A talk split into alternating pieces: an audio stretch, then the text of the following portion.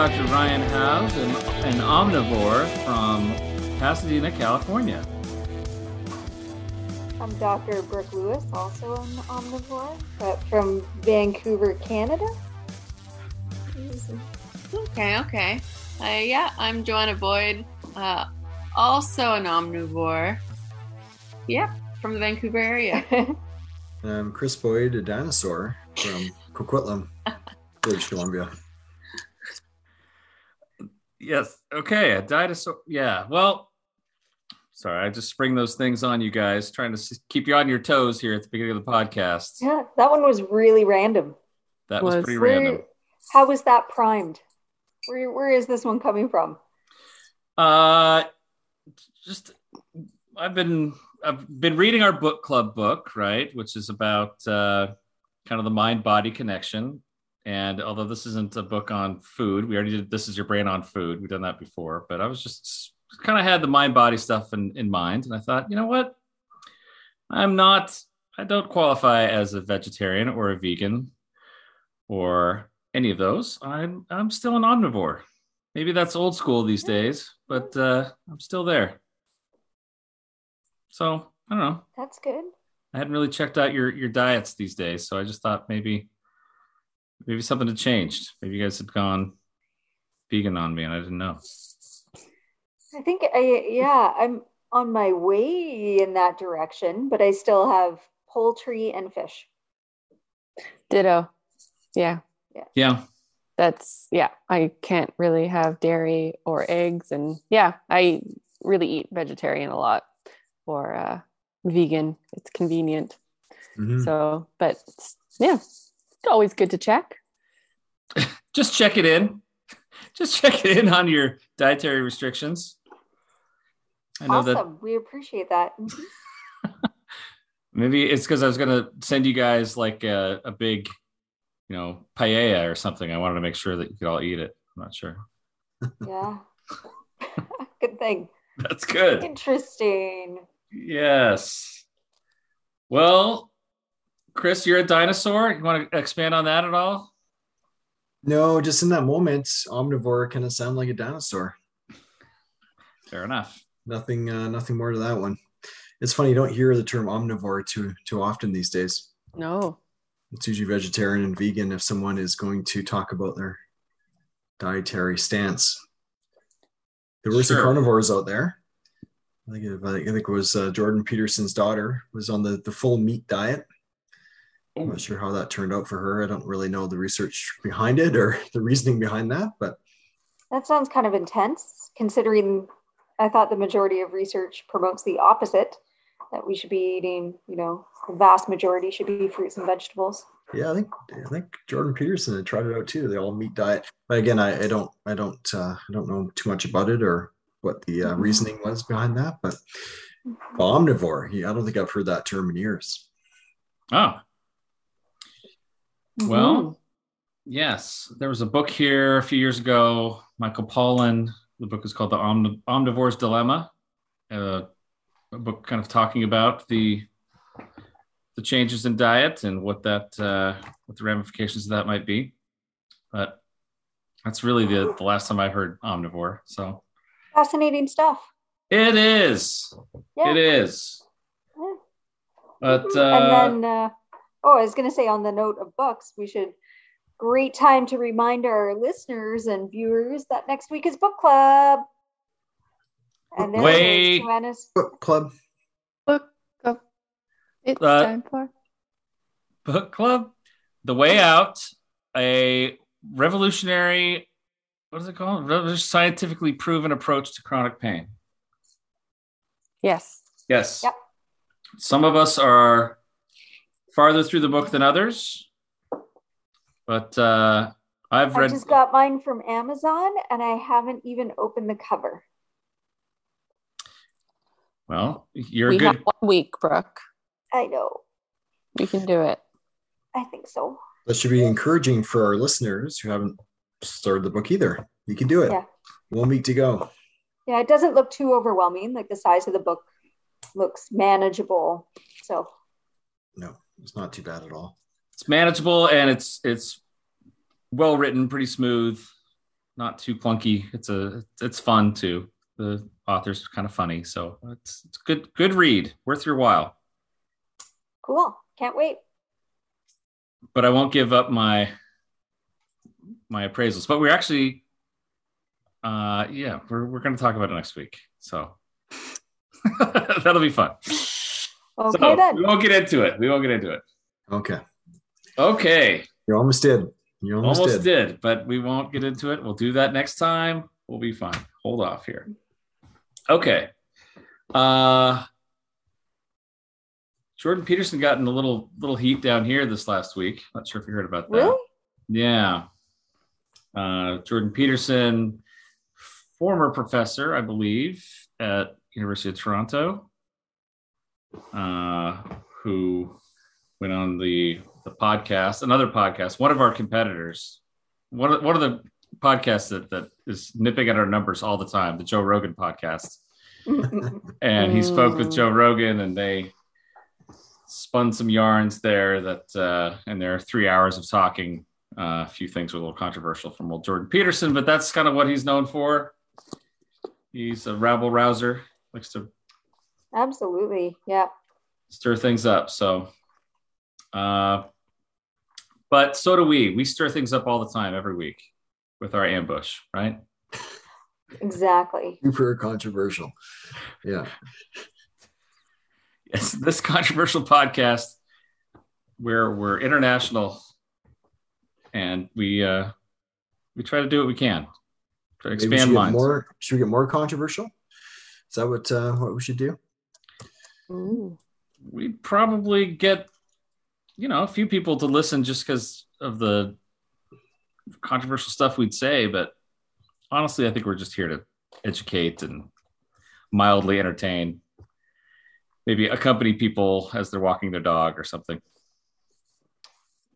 That sounds about right. That sounds about right. That's our speed. We're not here to outrage anybody, are we? No, I don't think so. I don't think so. Mm-mm.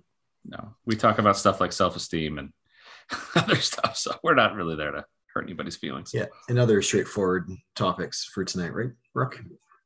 It might be. It might be. Fingers crossed. We will see. So Brooke has the topic for the evening. I do. Should I send it? Is it time? Yeah, what the heck? Let's go. Let's go for it. I Let's think jump into is. it. Okay, so ambushing us with the topic is Brooke. I am eagerly awaiting her text. Ooh. Sent. She sends it to me. Oh my gosh, so quickly. I can't believe it. I wrote it down and then I copy pasted. Actually, thought maybe we did this topic as a preface, but I think we've kind of like inadvertently talked about it throughout a few without actually doing a podcast on it. We have not done a podcast on this. Yeah. Ooh. Here we go. You ready, everybody? Ready. The impact of bullying behaviors on our development. Are there different types of bullying? Why do people bully? What are the impacts later in life? Yeah. And uh, so I intentionally did say bullying behaviors versus bullying because we can definitely get into that. How, uh, like, the definition of bullying uh, is is actually quite intense when we like like defined bullying as is prolonged and, and and a bit more intense. But there, uh, I chose bullying behaviors because I think there's other things that we call bullying that don't quite fit that definition, but still have a very lasting impact uh, on people.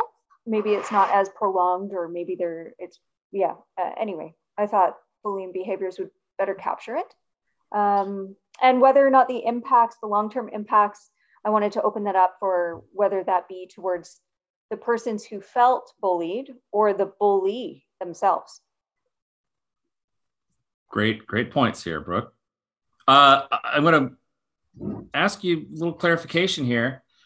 oftentimes bullying is something that is uh, talked about in the context of school school aged kids Mhm. um, but we also know that some bullying behavior can continue into adulthood so would you like us to focus on uh, elementary school high school age kids or more just throughout the lifespan Um, I think when I originally wrote it, I, I was thinking more younger. okay Um, but we could go into the adulthood as well. Be, well, that could be part of the impact, right? Like whether 'Cause you bullies needed- carry it's on or How it affects yourself. development, right? So Yeah, yeah.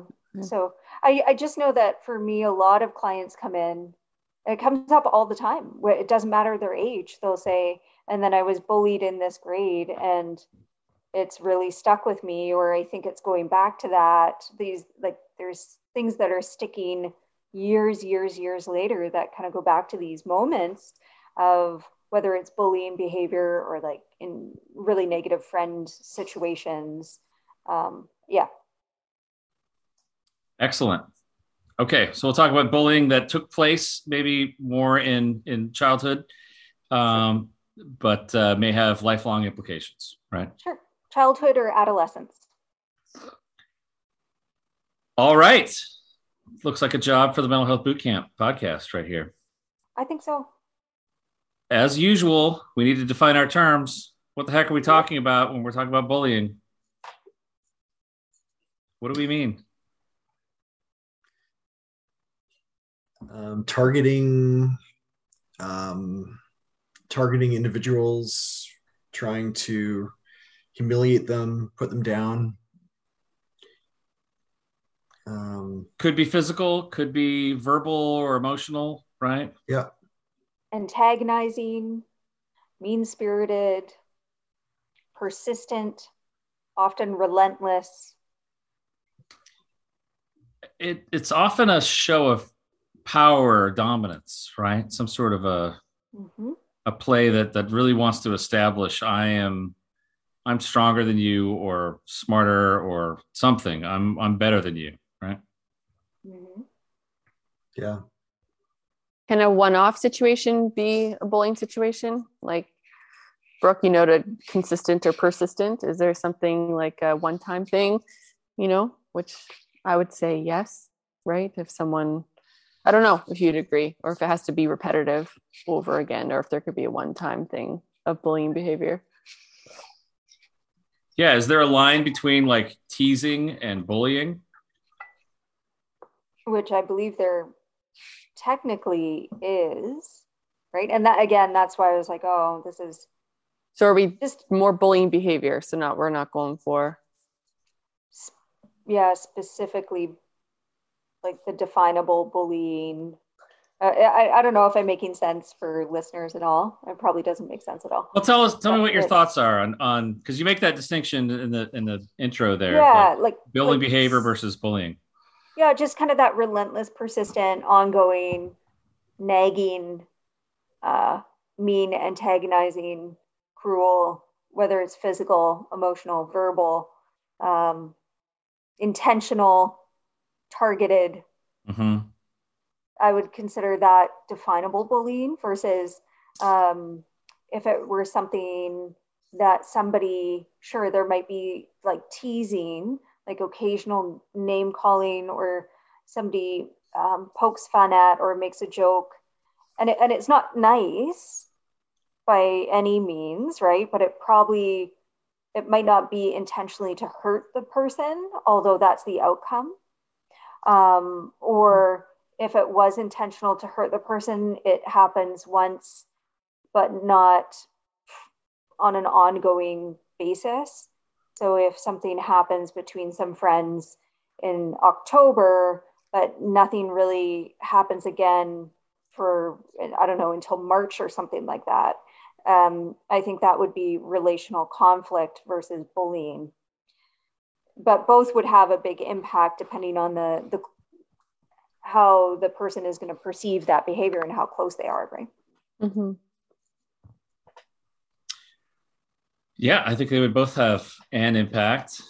I think we would see if it was something that was constant and uh, constant and and also coming from multiple sources it'd probably be much more oppressive to the individual right hmm hmm like it's a whole group of people or several people who are picking on me regularly. I'm always scared to go to school. I'm always scared to speak up or whatever that might be.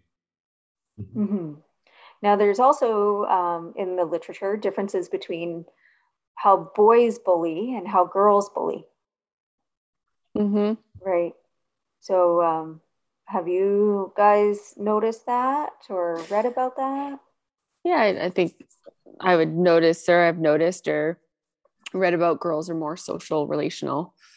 There's more. Um, there might not, whereas boys, there might be more aggressive behaviors, pushing and uh, more physical threatening, threatening maybe, or name calling. Versus girls, I think it's uh, it could be more passive. It could be, but it just ends up being more social and like isolating and uh, spreading rumors and um, yeah, Like social exclusion. yeah, Yeah, the term that I've heard used for for girls is relational aggression.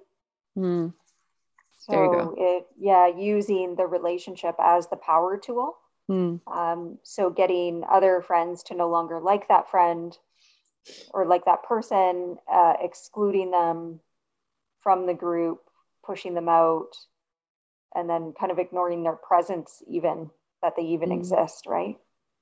yeah, more rumors, a little more conniving, perhaps, where um, stereotypically guys are, um, or boys are more, I have an issue with you, is a little more overt, a little more, could be a little more aggressive, um, physical, for instance. Um, yeah, Sure. Sure. I'll I'll I'll tease you to your face. I'll punch you in the face. I'll uh, steal something from you, something like that, right? Yeah. Take your lunch money. Sure. Okay. So there's maybe yeah, maybe some differences. I'm sure it's not 100%, but uh, generalization kind of maybe fall a little bit different along gender lines there. hmm And then another one, I don't know, we should probably touch on it, but would be online bullying. Oof. Does Or that shift? yeah. right was it like we don't you you don't actually know if that's a male or a female and does that change the dynamic of that behavior Yeah, which is a gigantic issue these days, right? And the lack of accountability. hmm Um, people can hide behind a screen and say awful things. I think, I think um, it might be shifting a little bit. I know we have a, a local organization, a, a mother of a girl who was bullied extensively and committed suicide. Uh, her mom has been a huge advocate for more accountability and um, for those who are cyberbullying. Um, Chris, I'm going to pause for a second here. Actually, the term is completed suicide. Committed is something that we we're not saying any longer. that's right. Yeah. Yeah. Good Yeah. point. Just Um, just semantics, but it's a little difference there. The the committed makes it seem is since it's committed is uh, associated with committing a crime or um, like an offense on that person. We just say that someone either attempted or completed suicide. Yeah. No, thanks for clarifying that. Little, little PSA there. Yeah, for sure. Um, also in the gaming world, I know a lot of uh, my clients connect through Discord and, and they're interacting with people playing the same game, and sometimes it can be some some pretty nasty some nastiness on there. mm-hmm. Absolutely. Mm-hmm. A couple years. oh go ahead ryan I was going to say regarding the gaming stuff. Uh, a couple years ago, there was some some news that came out. There, there's a, a popular game among uh, young, usually young boys, called Fortnite, um, and and there's sort of a uh, if you're if you're good enough, then you're kind of part of the in group, and if you're not very good, then you're part of the out group. Like you're you can be bullied for not being good enough at that game, and uh, there was actually a small sort of business going on out there for for tutors to help help a kid get better at this game so that he wouldn't be picked on by his friends or wow classmates. Yeah, yeah. So that's that's that's a whole other realm realm of like where the where the bullying can come from. like you're you're no good at this, so we're gonna make fun of you. Wow. Yeah, That's so wild. interesting.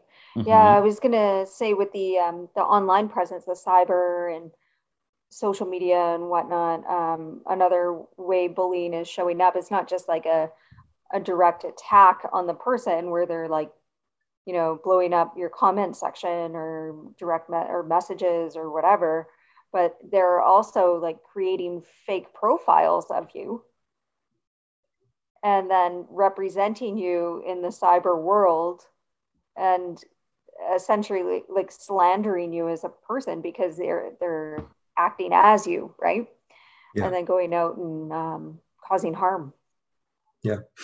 It's such an interesting thing, isn't it? Because when we were in high school, you'd experience certain dynamics at school, perhaps with your peers, and then you go home, and then you have some separation from it. Whereas now, a lot of the stuff is moving to online, um, so you can't really escape it. You pick up your phone and you check your social media, um, you know, apps and whatnot, and there's comments there or fake accounts, whatever that might be. So a bit of a shift there since we were teenagers. There's another shift though too. It's, it's interesting you bring this up, Brooke, because I was speaking with my eighth grader about this uh, a couple weeks ago, and um, talking about bullying. You know, what does that happen at school? What's that? What's that like? And uh, he said, "Well, you know, we've we've been talking about we, we talked about bullying like throughout school. Like they talk about it every every year. They talk about it all the often." And uh, the teachers are often saying if you're being bullied please let me know you know they'll be safe for you and, and help you uh, help find a solution here. Um, which i think is, is interesting. Uh, i'm not sure i don't know any stats on if that's made any impact on actual incidents of bullying but uh, you know being an older person uh, it's you know when i was in school it was like oh, those guys are bullies. Stay away from them. And the the staff, faculty of schools didn't really have much to say about that. Just like, oh, they're, yeah, I guess you were, those guys are bullies, so avoid them. Um, but uh, but now it's very much kind of integrated into into the curriculum. Even like, all right, if you're experiencing this, that, or the other, uh, come to us. We'll we'll try to help you with it. There's still, as my my kid was saying, you know, if you go and you tell on the bully, then the bully's going to know who it was that told on them, maybe, or they might know, and then it could get worse, which is kind of the same old problem that a lot of people experience. Like, if you if you uh, push back, what are the implications of that going to be? Mm-hmm.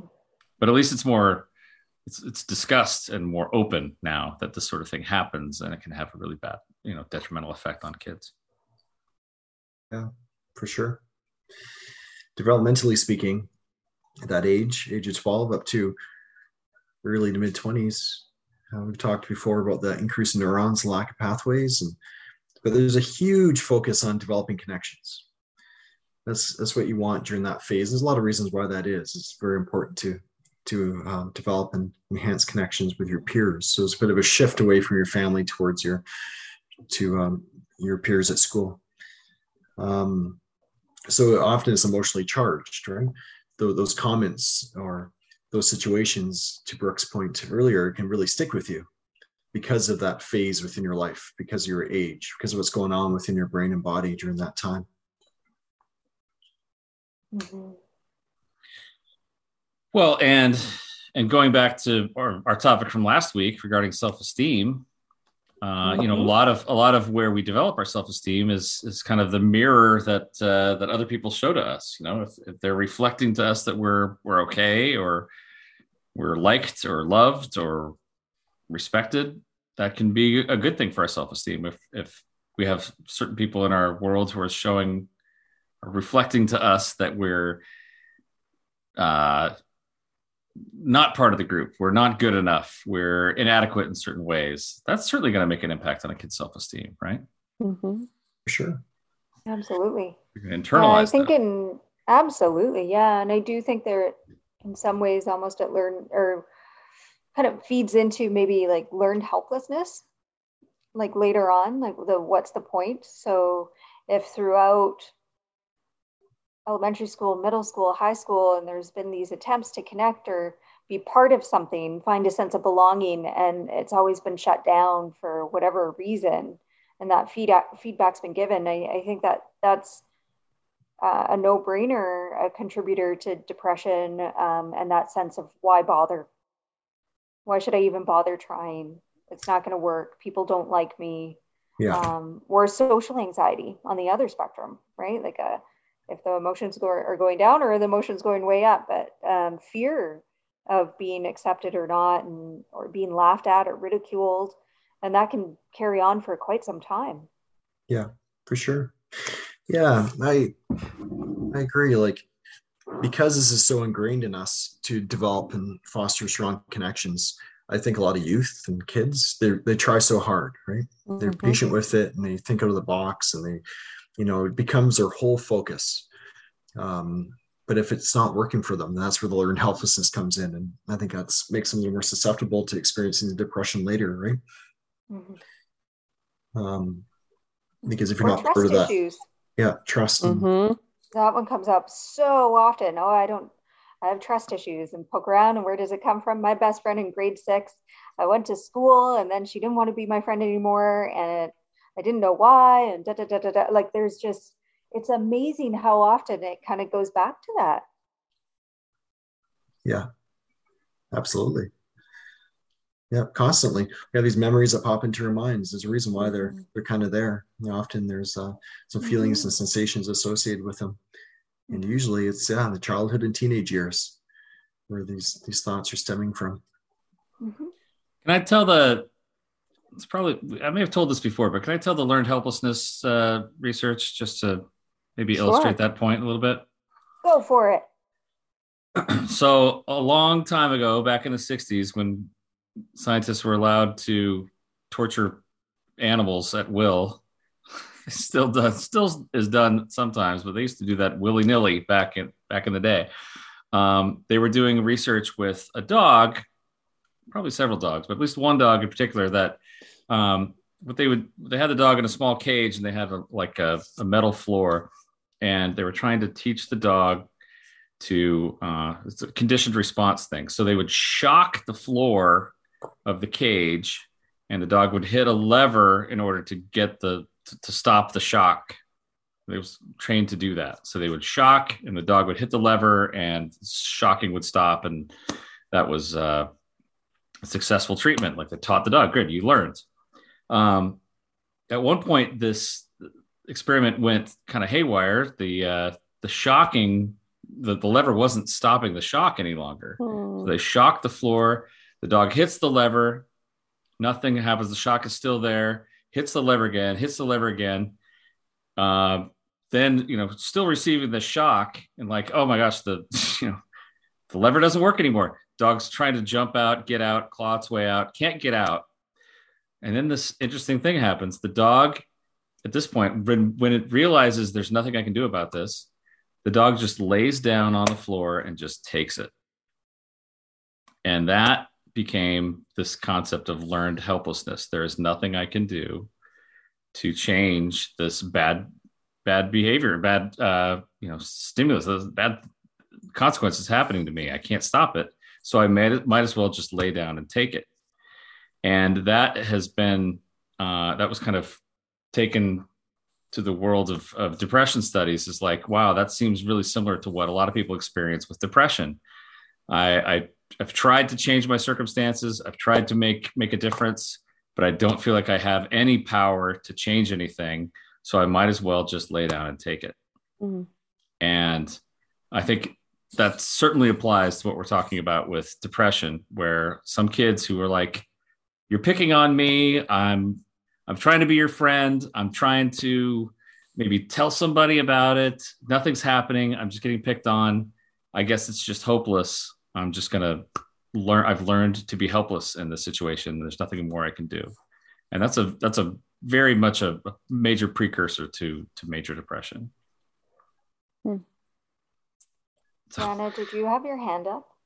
I was just um yeah, it's really interesting, Ryan. I I was just wondering, is there a a point to which the body's nervous system might kick in and there's almost like a freeze mode or a, a shutdown mode after you know like i'm i'm like i gotta go in inward because i can't get out of this is that I, I'm I I would imagine so. I, I could Yeah. only theorize on that, but I would say that certainly this the sense of I like I, I can no longer be effective. There's nothing I can do, so I might as well just kind of lay down and and sure, kind of the the the possum sort of uh, freeze mode.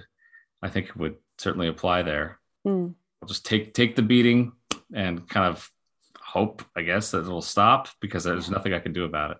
Hmm. Very What's very unfortunate horrible is that it then carries forward to realize that you know uh, that it was in a temporary situation. It wasn't the situation will eventually change. You're not going to be in the same class with those people. You're not um, that they're not going to carry with you through life and all of these different yeah. Anyway Which is why- the, the situation changes. Which is why so many people you know are are so distraught and so uh upset when when a young person does complete suicide because they're like oh my gosh this was this was a time in your life things can get better things will get better but but the adolescent brain can't often see past that. And especially an adolescent brain that Yeah. is uh has already learned helplessness they're like life is never going to get better. Why keep going you know?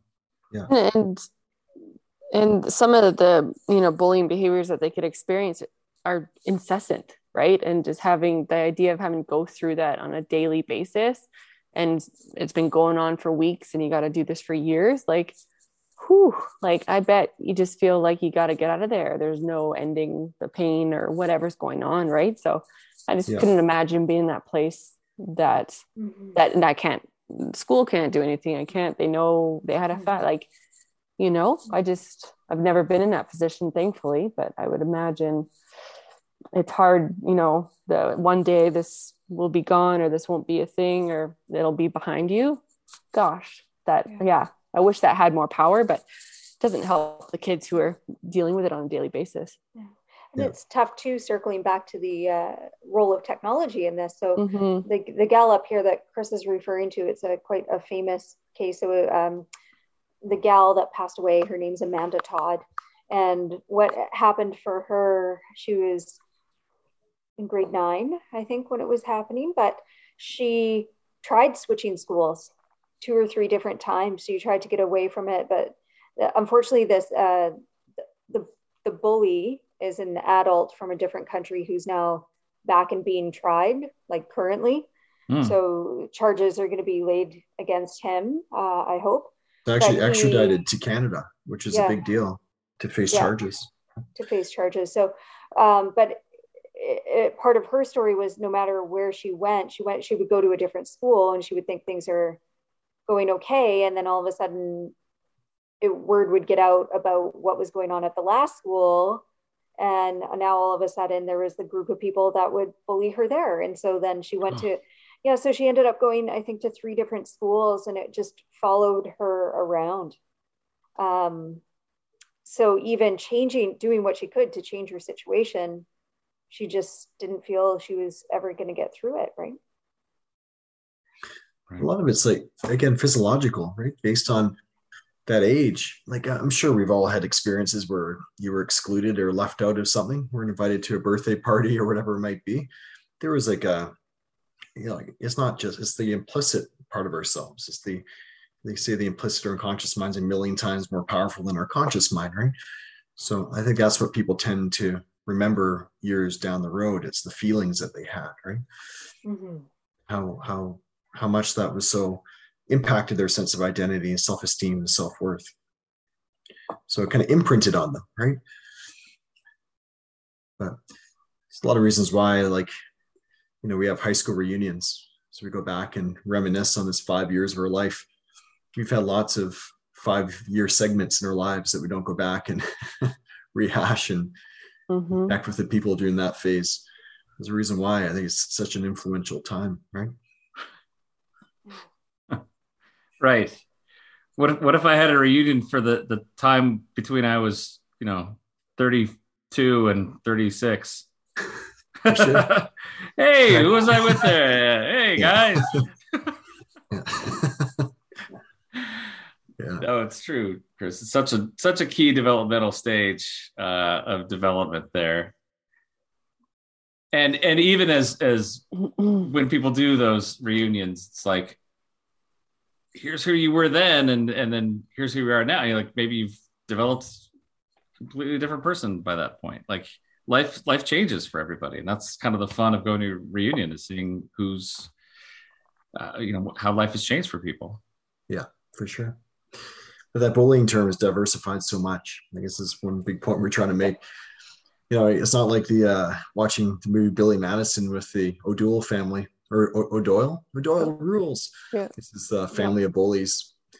Um, you know, larger than the the rest of the peers who goes and kind of picks on one one person in the class and it's kind of relentless. I think it's diversified so much these days. Often might be even like it's very cliquey often can be quite cliquey. So sometimes it's more the popular kids, for instance, who might be excluding others or uh, for whatever reason. So Uh, I, I like this question you have here, Brooke. Why do people bully? Yeah. And and I like this because we, especially in our profession, we spend a lot of time focusing on the people who have been the recipients of negative behavior, right? Um, and and there certainly there are portions of, of mental health that focus on the, the perpetrators, but I think I think it's less so. like we don't spend enough time really talking about well, what happened what happened so that this person ended up hurting someone else, you know? Mhm. And what is what's that about? And and if necessary, what can we do to help them, either in a preventative or a post sense? You know, mean, there are a lot of a lot of grown-ups walking around who were the bullies. And maybe they feel a lot of guilt about that. Maybe they've they've changed and they're feeling like, oh my gosh, I, I'm yeah, I bullied several people, or maybe I even bullied someone to the point where they hurt themselves or they developed uh, you know some sort of complex about that. And uh, so I think it is important for us to take a look at at that side of things too. I think I think mental health requires a look at both of those sides, right? Certainly, we want to pay attention to the people who are victimized, but what about the people who, who perpetrated that? Yeah. And I, I rarely do I ask clients directly, like if they were a bully, but they often say things that make me think they might be. Like, um, those are not my best of years, Mm. or um, I was a shithead back then, or I did a lot of things I wasn't proud of. I did a lot of things I wasn't proud of. Like there, uh, people come in and they're, I think there's so, they do hold a lot of uh, regret and shame when they realize what they've done and the impact that probably had on those people. Uh, and I think it's quite deep, that shame. And it is impacting them or coming out in a different way. And uh, I, I do think that there's a lot of trauma with that. There was Dreikurs, um, which is kind of like an Adlerian, of course, bring up the Adler, but he was a big fan of uh, like encouragement and praise and stuff. And so he said if there's two young kids and they're having a fight and one kid punches the other kid, who do you hug? And Dreikurs would say you would hug the, the guy that did the punching, the kid that punched, not the kid that got hurt. Like you would hug the other one first because chances are that kid is going through something that's quite big to make him act out in that way Sure. right so trying to take a look at where is that negative behavior even coming from and what is that home life like and what has this child been through to feel that the need to do that Yeah. imagine being the kid that get, got punched in the face, though. i know and then you the didn't get a hug i know Yeah. i think it was just a like yeah, yeah. To Make you highlight think. how that one's i think they all deserve a hug I agree. There's there's a uh, a movie came out uh, in 2010 called Greenberg. It had Ben Stiller was one of the was the main character in that movie, and a quote came from that movie, which I'm sure has been around for much longer than that film, but it's what left a mark for me, where he says, hurt people hurt people. Hmm and and i think that's a really important point for us to remember. It's not it's not to let people off the hook or to say you know to excuse away everything every, everyone's behavior but to understand how to how are bullies created because i believe i believe they are created um i believe it's more uh nurture than nature oftentimes and that uh oftentimes if you were to, to look into the life of a bully you would probably see some pattern of themselves being bullied or some aggression in their own family. Uh, maybe they had self-esteem stuff. an older sibling that may have bullied them, some Mhm. self-esteem stuff, some some things that made them feel like I'm powerless. And for whatever reason, they felt like for the way for me to gain power is to dominate other people, uh, either verbally or physically or, or otherwise. That we're talking about. And so this is a hurt person who is hurting another person hmm and and again this is not to, to excuse any of the behavior that bullies inflict but it's to say okay uh, this may go deeper and maybe even like a more generational thing or or Mhm. go, go down the line here Yeah, no, absolutely. I think understanding is definitely different than giving permission to. right Um, and once we understand, I think there can be a bit of a paradigm shift or, or a perspective shift to say, what are we going to do about this? And yes, there needs to be consequences for that behavior, but we also maybe want to rope in, let's get this kid some support. Like, let's get some counseling and let's find out what's going on at home. And uh, like, there's a, this is a red flag and let's investigate this further opposed to let's put you in juvie and make this worse. Mhm. Sometimes Or- you have to do that. Sometimes juvie is necessary, but you you know, like um there I think there needs to be a balance there. Mhm. absolutely Yeah, I think support needs to go to to both people for sure. Mm-hmm. Instead of just um, get out of here, you're suspended, go back home. That might be where the issue is. Mhm.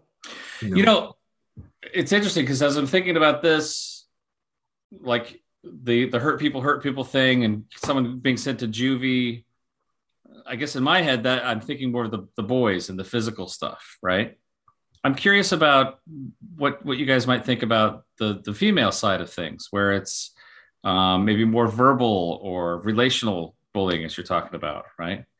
Um, I, not to say that's not that's not also coming from a place of hurt too but but is there is there are there other components maybe? Like what what would cause you know the mean girls situation right? Uh from the movie mean girls like uh we're we're a group of girls and we're gonna exclude this other person and maybe spread some rumors about her. Where do you think that might come from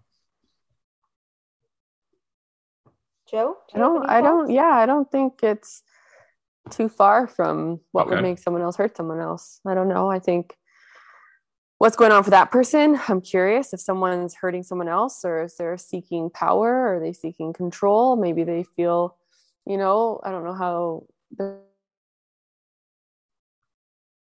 oh Is she frozen? on and sometimes, you know.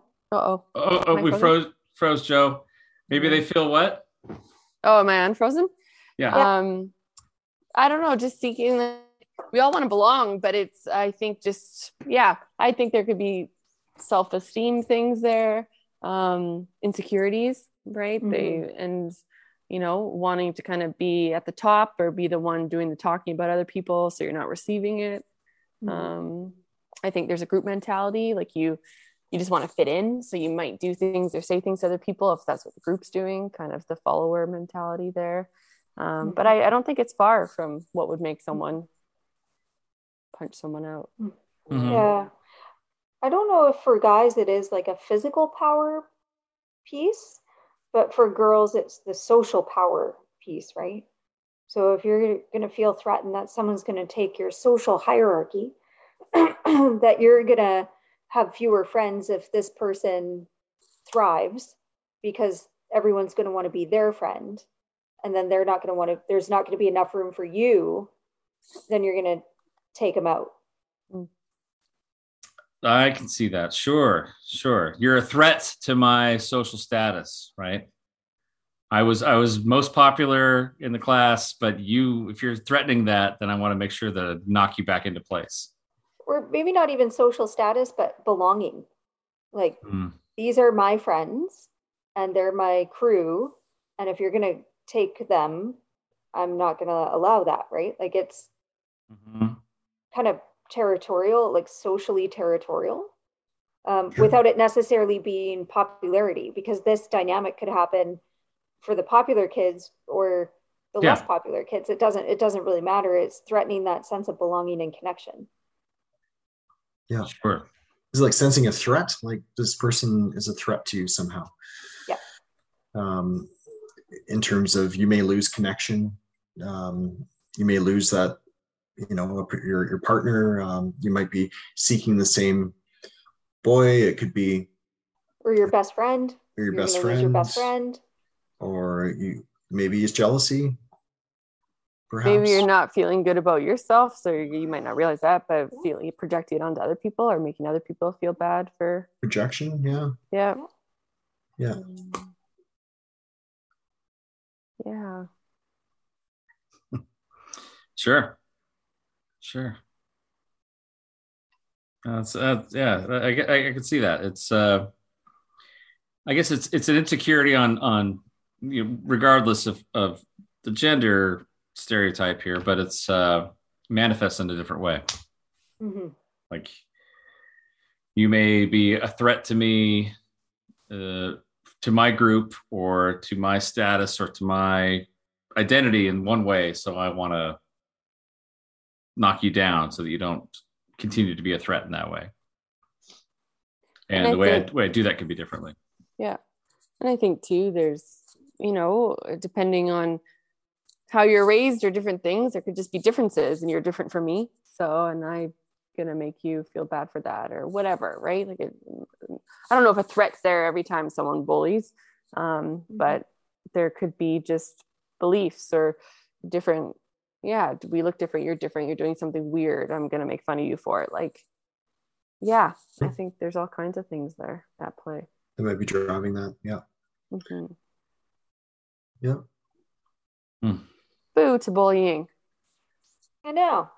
So I'm always, I, I do appreciate that there is in the past handful of years, like a lot more education and awareness brought up in schools and in homes about that, and um, and efforts to like not just what supports can we have around helping the victim or helping the bully, but also teaching other people in the school just how can you help? So if there is someone new at school make sure you introduce yourself. Or if you notice someone is sitting alone go and sit with them or ask them how their day is. If you can see that someone doesn't have a lot of friends maybe learn their name and say hello to them when you're in class. Like what can you do to reach out to the people that you can see aren't being included um, even if it's in a really small way? And so i think there's been a big movement for that type of buffering which Mhm. is i think extremely has been extremely important. I agree. I think empowering um, the students other students right? Yeah. I know i think you guys have all seen ted ted lasso right? And one of the equipment managers is being kind of picked on by some of the players and another player noticed potential leader or leader on the team says why aren't you going to go do something to the coach? And the coach is like no if i do he's just going to he's probably going to make it worse. He's going to you're going to come down way harder on him so uh, basically insinuating that the leader on the team needs to step up and take care of it right? Which he ended up doing. So yeah i think empowering other students perhaps and educating them that way.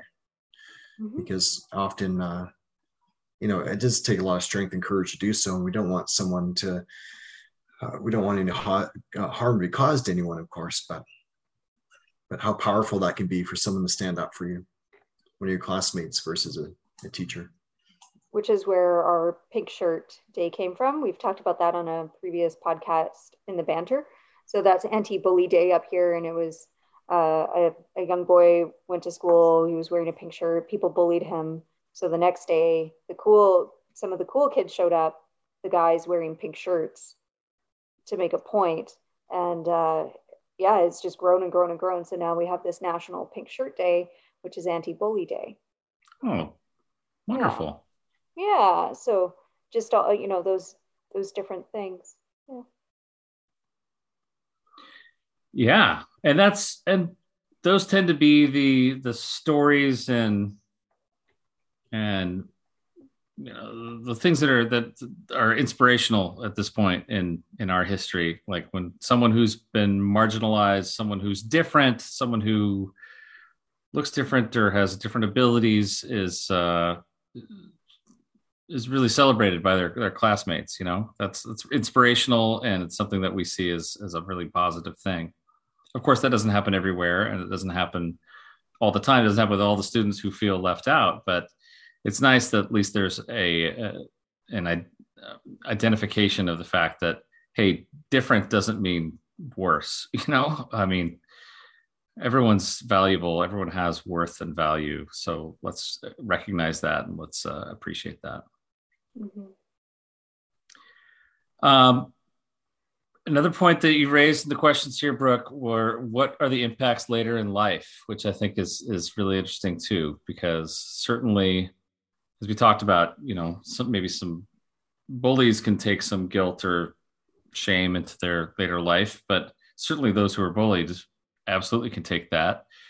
Um, and those uh, same sort of feelings can be maybe triggered or, or, you know, the, they find themselves in a certain uh, circumstance and like, oh no, the, the, the boss is asking something of me and, and I feel like I'm being bullied again. Right. So these same sorts of things, if if not really worked through deeply and and and deeply understood, we can re-experience the same sort of feeling on through life, can't we? Yeah, mm-hmm. absolutely. So, so what what have you seen, and what what how does that manifest in in adults uh, when this bullying stuff is, has taken place? I think a lot of it is uh, again, physiological, that sensation in your heart, that um, the, the, pain in the stomach, the, the, intrusive or quick negative thoughts about yourself or, or overanalyzing or, or avoiding. Like often it's uh, can be quick and intensive and takes a bit of awareness to, to recognize. There could be timidness in social relationships or trying to get to know other people or are they am i going to be judged? Can i can you know can i open up to them? Is there some, something going to be used against me? You know trust? Yeah. And i think a lot of uh, like negative mind reading you know assuming what other people are thinking of you without really much evidence. So whether that be a colleague or um, an acquaintance or whatever it might be someone new where all of a sudden you're assuming that they're thinking negative things about you when they're probably mm-hmm. not they're probably thinking about you know what they're going to have for lunch or whatever it might be. Yeah for sure. I think we all have different defense mechanisms that we create to deal with really difficult challenging situations. So reading into scenarios and erring on the side of caution. I have a client who was bullied a bit in his teenage years and he's in his later 20s now but for him he if someone makes a joke about him he'll lash out a bit and quickly and sharply, um, uh, you know, comment or, or just kind of attack, kind of attack mode, right? And then usually that stops stops it. But of course, that defense mechanism is kind of working against him lots of other ways. So, um, mm-hmm. so so really, what it is is is it it's this interesting thing that the the human brain does where even if we might be 20, 30 years removed from these incidents, when we start to feel like, uh oh, it's happening again, like, um, you know, any sort of signal sort of tell sort of tells us that, oh, the, the bullying is on and it's happening to me right now, we tend to go right back to that same place of, of, you know, my whole social world is, is exploding or my uh, all my statuses, whatever that might be. I'm being attacked on all fronts, and we can respond as if as if it were happening the first time. Mm-hmm. Yeah, for sure. You can read into that situation incorrectly. You could be overly aggressive. You can hide. You can um, remove yourself. You can analyze the heck out of it. So go home and you just analyze it, analyze it. And uh, in the end, you find out it wasn't a big deal or they weren't actually intending what you thought they did. Like it's, it's that idea that sometimes our reactions have the magnitude of past situations, right? So bullying can, can, uh, can definitely show up in that way. That a comment from someone, you, you react yeah, harshly to it. And that might be stemming from that. Mm-hmm. True. Yeah. I think uh, sometimes loneliness, but a fear of reaching out and developing relationships as well. Mm-hmm. Yeah. yeah sure. Like having a, a, bit of a life of solitude. Yeah. Yeah. Be, being very careful about who you hang out with. Some clients who've experienced bullying, they're very, very nervous and anxious around new people. So sure. when they go to a party, for instance, they yeah, they um, have quick judgments or, or are not quite themselves around new people until they realize this person's safe, and then they kind of open up a bit and they connect on a deeper level. Well, and let me just be explicit about the fact that what we're talking about when we talk about bullying is trauma. Oh yeah, it's, it's I didn't want to bring it up, you know. You bring the trauma person, so I'll I'll yeah, bring it up for you. Thanks. I, absolutely, sure. Uh, it's it's a trauma. It's a trauma that someone experiences, and and it could be a, as, as Jo was talking about, it might be a one time trauma, or it could be trauma that, that's experienced over time. And as it is with trauma, with with you know, in the most extreme case, post traumatic stress disorder, it's something that we can relive, something that can be re, can be triggered, something that we can re-experience. And if we're in a if we were traumatized at 14 and we have all these physical sensations and these thoughts that, that come up and feelings. And then at 34, something similar happens. It's quite possible that we could re-experience some of that trauma or or be kind of transported back to that same set of feelings that we experienced. Would you say so, Brooke? Trauma? Yeah. yes. Mm-hmm. And Jo. Yeah. Jo does a lot of trauma. Yes, of course. Both you do. Sure. Yeah. So so bullying and trauma are kind of synonymous. Synonymous, really. Yeah. Yeah. And so it doesn't it's not surprising that we might experience yeah. if we were traumatized younger then we're going to experience some of the same the same symptoms yeah. later on in life yeah. and it's really tricky because it is like a relational trauma for the mo for a lot of it um, so, therefore, the triggers later on in life might be more subtle.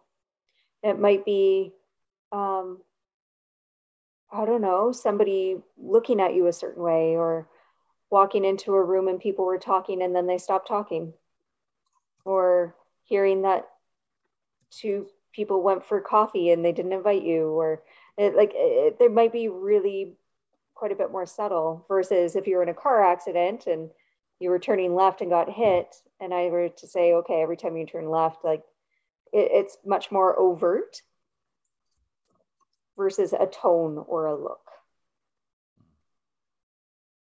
Yep. Yep. So so what can we do then brooke or what or chris or jo anybody? What is it that uh that someone can do in their adulthood say that you were bullied maybe we can talk about if you were the bully but what is it that that might be helpful for someone who was bullied um, and they start to re-experience some of these things with coworkers or bosses or spouses or whatever it might be um, how do we help them as mental health professionals? Could help them identify kind of what's triggering them or what what memories are being brought up and allow them space to kind of identify some of those feelings and how it's feeling in their body thinking of those memories and maybe there's an opportunity to kind of tackle some negative thinking patterns from that kind of started back then and try to challenge those a little bit Mm-hmm.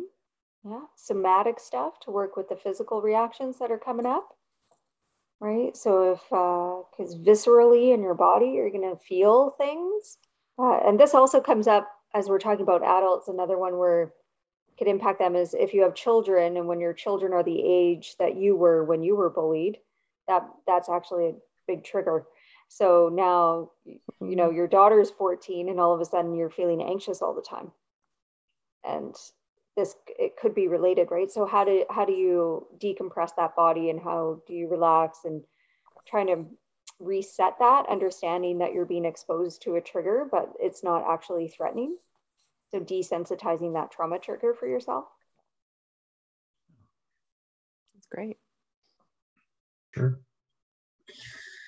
Yeah i think uh, connecting those dots can be can be great um, kind of piecing it all together realizing that you know, I think talked about this before that if your reaction doesn't fit the situation, it's probably feeling memory or body memory. So trying to pinpoint that can be helpful and to process that. Uh, do some writing about that, but ultimately trying to calm that physiological reaction. So calm the body and shift the mind, right? Take that deep breath and realize that these are probably feeling memories, body memories.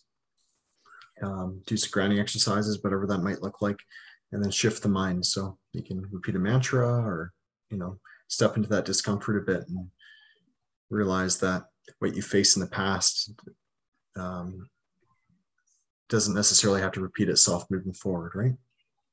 The circumstances are different. Yeah, that's what I'd piggyback on is that the circumstances are different. I mean, being a child or an adolescent is there's an inherent powerlessness that goes along with that that um, it's easy to slip back into that. Like I, I, don't have a voice. I can't make a stand or i can't there's nothing i can do here. That learned helplessness that you had. Um, but as an adult if you're feeling that way for one thing if you're as, if you are an adult then you survived what it is you went through in the past. And that that bit of resilience can be nice to to lean on and say wow i'm i'm i made it through that. Maybe i can make it through this here too but also I may have more resources now. I may have more um, more of a voice, more people to reach out to, things I can do to help me uh, not re-experience what I experienced in the past. Mm-hmm. Yeah. And then there's also trauma treatment stuff like EMDR or um, uh, yeah, just different things that people can do should there be different type of processing that you need. But there are a lot of behavioral strategies or perspective things, cognitive strategies, relaxation techniques, distraction techniques, all kinds of things to help. Certainly. Did I tell you guys about the time my car was stolen when I was in high school? I don't think No. so. Oh, was it Actually, from a yeah, bully? I think you did. Yeah. Did I tell it here? Uh, I don't think Was so. No. I was a senior in high school, and uh, I was in, I, I lived in a small town. It was a, a two high school town. Everyone kind of knew everybody, really. And my car was stolen. Like a Monday morning, I walked out to my driveway to get in my Volkswagen Rabbit to drive to school, and it wasn't there. I was like, "Whoa, what happened here?" And um, I'm I should preface this to say I'm not sure that I was the the target of bullying, but it's probable like it's probable that maybe I was. Like you know there were kids who I had a lot of friends but there were kids who maybe didn't like me so much. So I don't know. It may have been bullying. Um 5 days after the car was stolen uh it was found and um towed back to my my home. And it had four flat tires and uh the stereo was stolen and all the stuff. My Letterman's jacket was stolen. Um, bunch of stuff was just broken in the car, and and carved into the uh, the the car into the paint of the car was "f you," "f off," and and true to the times, the word "rad" was carved in with like a knife, and uh, so I went and got new tires in the car and new seat belts. They were cut out and put a new stereo in the car. But I'm pretty sure like this is this is kind of dicey, you know. Uh, I probably had been the, targeted here for this. Uh, and I didn't have the money, and the car wasn't worth it to get a paint job. So I drove around town with "fu," Oh the, no. the full words "fu," "f off," and "rad" right on the car, and it was kind of beat up. Um, but one of my friends, uh, like the next week, he looked at my car and he said, "You know, let's let's do something about this." So he took out his key, his own car key, and he carved his name into the hood of my car, like in a heart, right? And pretty soon, other friends were carving their name into my car with their keys, and my whole car became like uh, a yearbook, like signature page. Like there were everyone wanted to carve their name into this car, onto, right onto the paint of the car, and just carve right, it, right into that. And it became kind of cool for me Hmm. and it, it was again i'm not sure if it was it was really bullying or not but uh, it, it was something that was sort of a source of shame or or like oh this is an uncomfortable thing but to be able to to i guess through my friends be able to kind of lean on some of their love and kind of turn it into something that was more positive and actually kind of funny was uh was a really nice outcome Cool. I like that. so It's i a really guess cool story. Great. I guess what I would say when it comes to to the bullying stuff is, um, if at all possible, try not to lean into the the negatives. Try not to lean into the bullies. Try try to do what you can to lean into the people who love you. You know, Yeah. the, the people who who are gonna accept it and love you and support you and uh, and just let you know that you're cared for. It's so tempting to to focus on the ones who are are negative towards you, but if you can, if you have other people out there who love you, try to focus on them because that makes all the difference in the world. You know. That's great. Yeah. I- Great story. I would not want to be around while people are people are purposely putting stuff like I could just shudder thinking about the sound that must make Oh, I know. like in the side Ooh. of a car. Um, so mm, Yeah. um, The, the sound was horrible and the car looked horrible, but it was. But what a was- cool thing! It kind of took what, yeah, cool. it added, made it its own thing. That makes me think there's um, if you watch, uh, I think America's Got Talent or something, whatever Simon Cowell's on, um, and uh, there's a song and a girl came on. I guess she posts videos and stuff on the internet, YouTube, and there's a lot of trolls bringing her down and saying really mean things. So she just literally made a song of all their comments. That's like all the words are exactly just what people said and it sounds great. It got really, yeah. I thought it was. You could probably YouTube it, but I just thought it was really neat. She literally took all the negative and just made it into a song, and it was Yeah. really cool, and it sounded Sort- awesome, and it was funny. Blackout poems. Yeah, blackout poems. Yeah, Yeah. So What are blackout poems.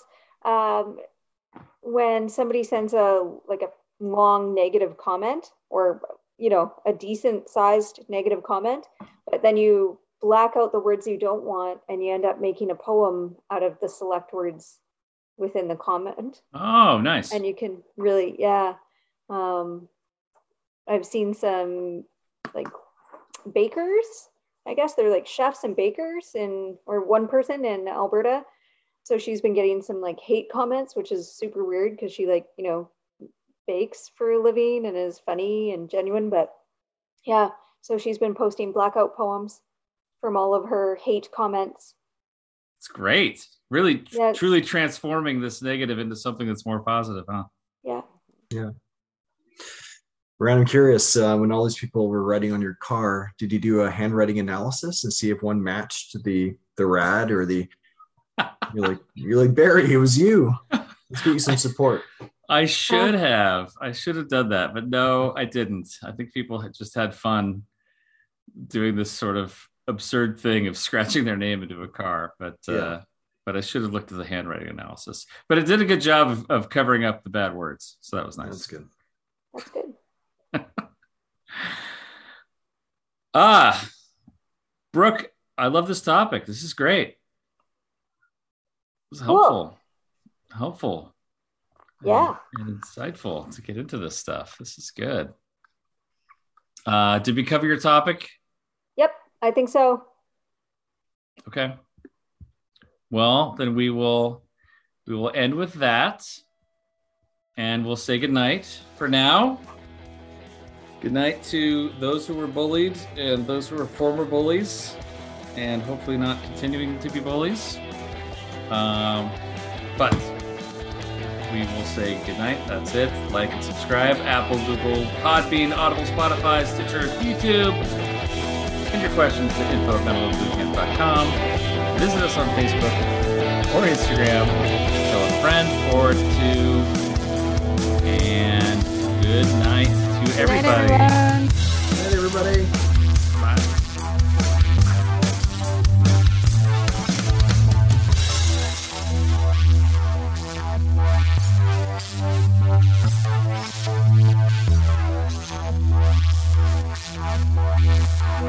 Thank